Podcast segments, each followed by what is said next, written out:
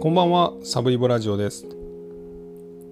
今日はですね、1985年8月12日に起こった日航機墜落事故、その第2弾についてお話しします。前回はあの事故の、まあ、時間に沿ってですね、どのようなことが起こったのか、で、まあ、墜落までの間のお話をさせていただきました。で、第2弾はですね、この事故の原因と事故にまつわる疑惑についてお話をさせていただきたいと思っています。まあ、まず概要みたいなところなんですが1985年昭和60年8月12日夕方の6時12分日航123便は東京の羽田空港から大阪の伊丹空港に向かって、まあ、飛び立ちました。で、えー、6時12分に飛び立ちまして羽田から南の方太平洋の方に出ていきます。そこから右旋回しまして、えー、西に向かいます。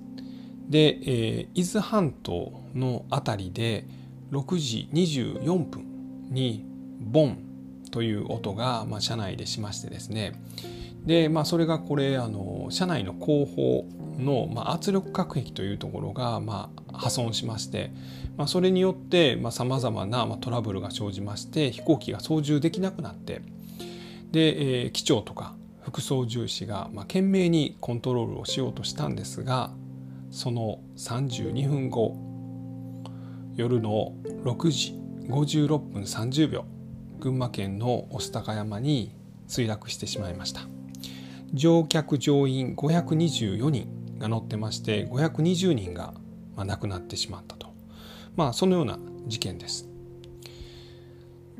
でこの事故のですね、まあ、原因としましては、えー、その2年後1987年の、まあ、6月ぐらいに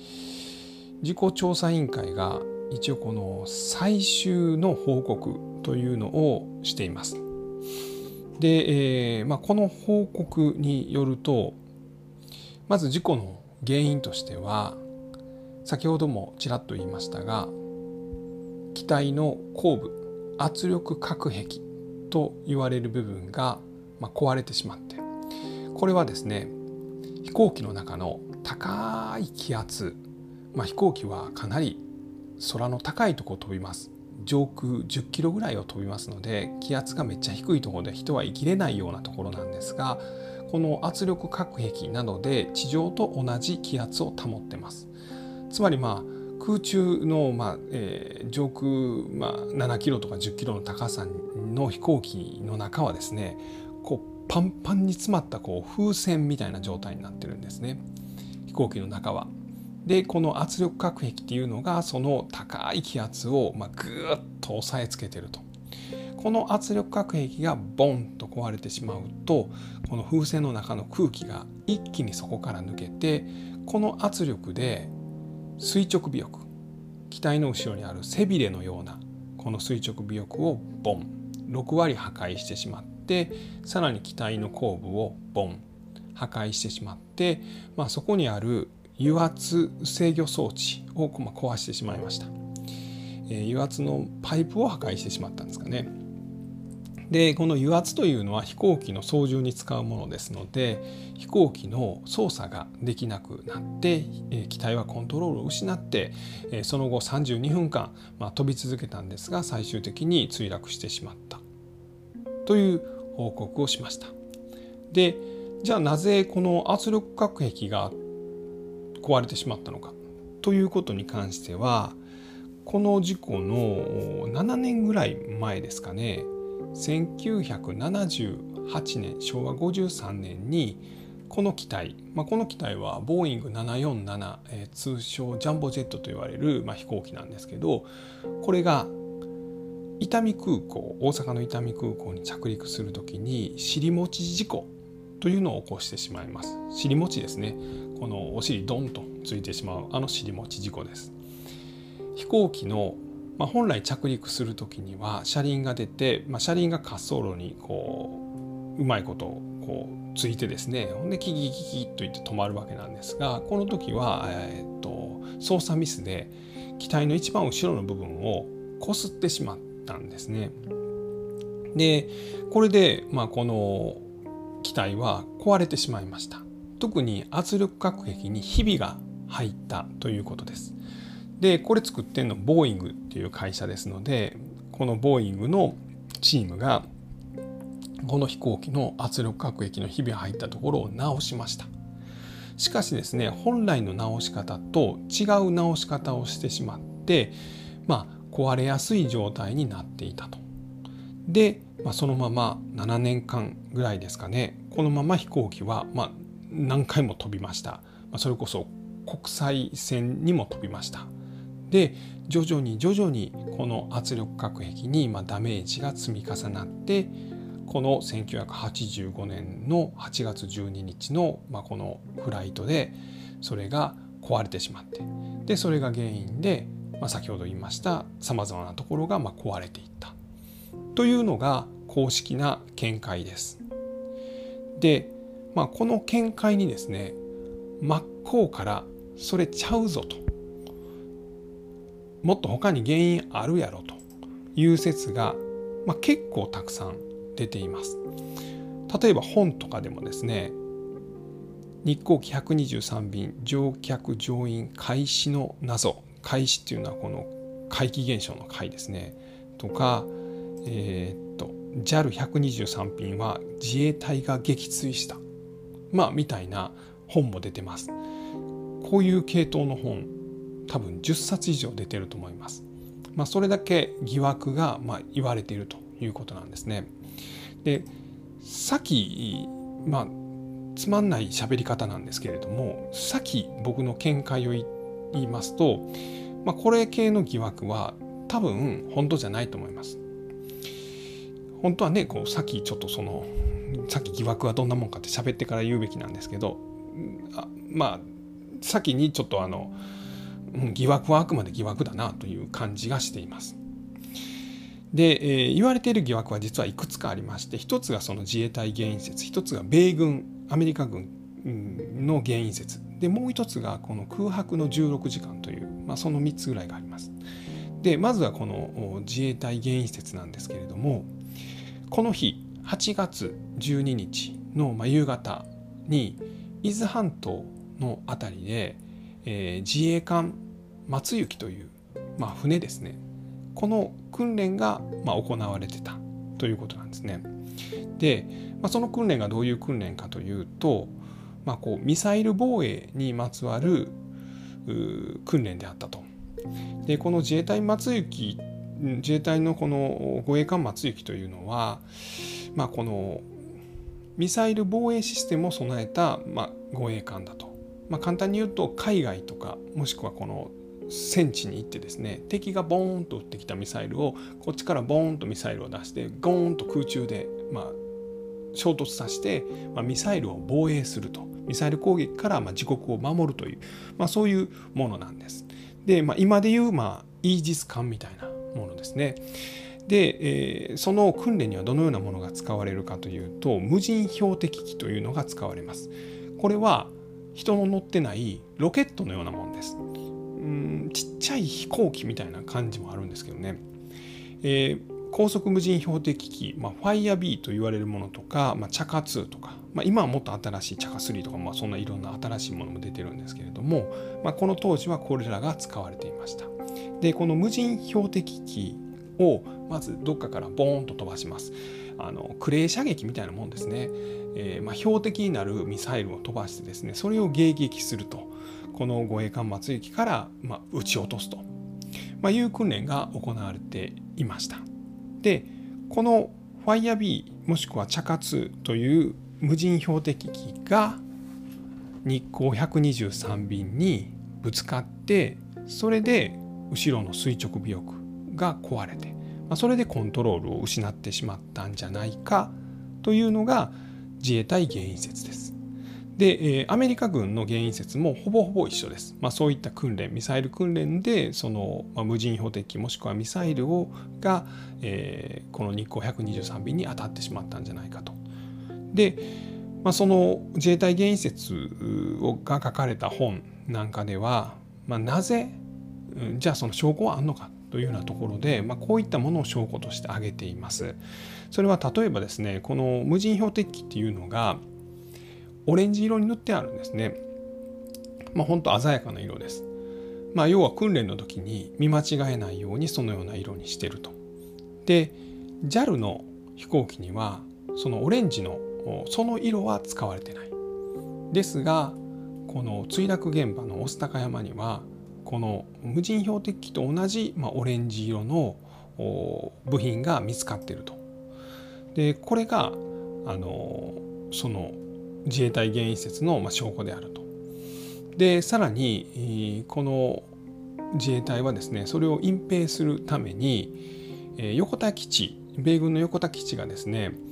これがま東京の西側ぐらいにあるんですけれどもえこの123便は西から東羽田空港に戻ろうとしてえ飛んでました。でえ近くに横田基地があったので横田基地がもううちに降りてもらっていいですよというふうに言ったんですけれどもまあ、この事故調査委員会は風に煽られてですねまたこの1回転したりして西側に向いて最終的に群馬県の御巣鷹山に落ちたって言ってるんですが、えー、この自衛隊原因説を唱える方々によると、まあ、自衛隊のこの、まあ、ファントム F4 の戦闘機がですねこの横田基地に着陸しようとする123便を妨害したと。でその辺りはボイスレコーダーに入ってるはずだと。で実際にボイスレコーダーはですね2000年ぐらいにこうマスコミに漏れまして、えー、今はま YouTube とかでも聞けるんですけれども全ての部分が残ってるわけじゃないんですね。で、えー、無音になってる部分もあるんですね。でその無音の部分にこの自衛隊機とかとこの123便のパイロットがま会話してるでいわゆる本当にこの自衛隊原因説の、ま証拠の核心になる部分が入っているそれを最終的に日本航空もですね政府もですね明らかにしてないんじゃないかと、まいうような主張がされています。で、え他にはですねこの後部の圧力隔壁、まあ、この風船のこの高い気圧を守っている部分が本当に壊れたらこの室内の乗客たちが吹っ飛ぶはずだという主張もされています。例えば映画でですね、まあ、スパイアクションみたいな映画で、まあ、飛行機が何か攻撃を受けた時にそこの乗ってる乗客たちが一気に吹き飛ばされていく、まあ、みたいな映像を僕自身も見たことありますし、まあ、聞いてる方も見られたことありませんでしょうか。であの現象が本来なら起こるはずなんだとですがこの日光123便はですね、まあ、生き残ったスチュワーデスの落合さんとかも証言してるんですけれども、えー、後部で爆発が起こった時に、すぐに上から酸素マスクが降りてきたと。で酸素マスクはこうチューブで天井とつながってるんですけどそれはまあブーラブーラと揺れてるような状況で本当だったらこの酸素マスクだとか、まあ、人間もそうですけど一気に後方側に吸い寄せられるんじゃないかと。それがなかったということは実は圧力核兵器が最初に壊れたわけではなく、えー、この垂直尾翼とか、えー、後部機体の後部が何らかの衝撃で壊れて、まあ、結果として、えー、この圧力核兵器が壊れたんじゃないかと、まあ、そのような主張をされています。でまあ、この件に関してもですね、えーまあ、いろいろ僕は見てみたんですが、まあ、最終的にはおそらく映画が間違ってんじゃないかと、ま、いうような段階に今あります。え、要はま圧力核兵器が壊れて気圧がま一気にあの下がってもですねその瞬間に後ろに吹き飛ばされるということは、ま、実はなくてで気温も外気温はマイナス40度とかいうところなんですがそこまで一気に下がるとまあ、いうことも現実には起こらなかったんじゃないかと、まあ、いうようなことを、まあ、僕自身はいろいろ読んでそのように感じています。えー、あとはですねこの空白の16時間についてです。でこの空白の16時間にはほんまにですね結構何でしょう、えー、えげつないあの疑惑みたいなのも言われてまして例えばですねこの生存者ですね、えー、が本当はいてですね、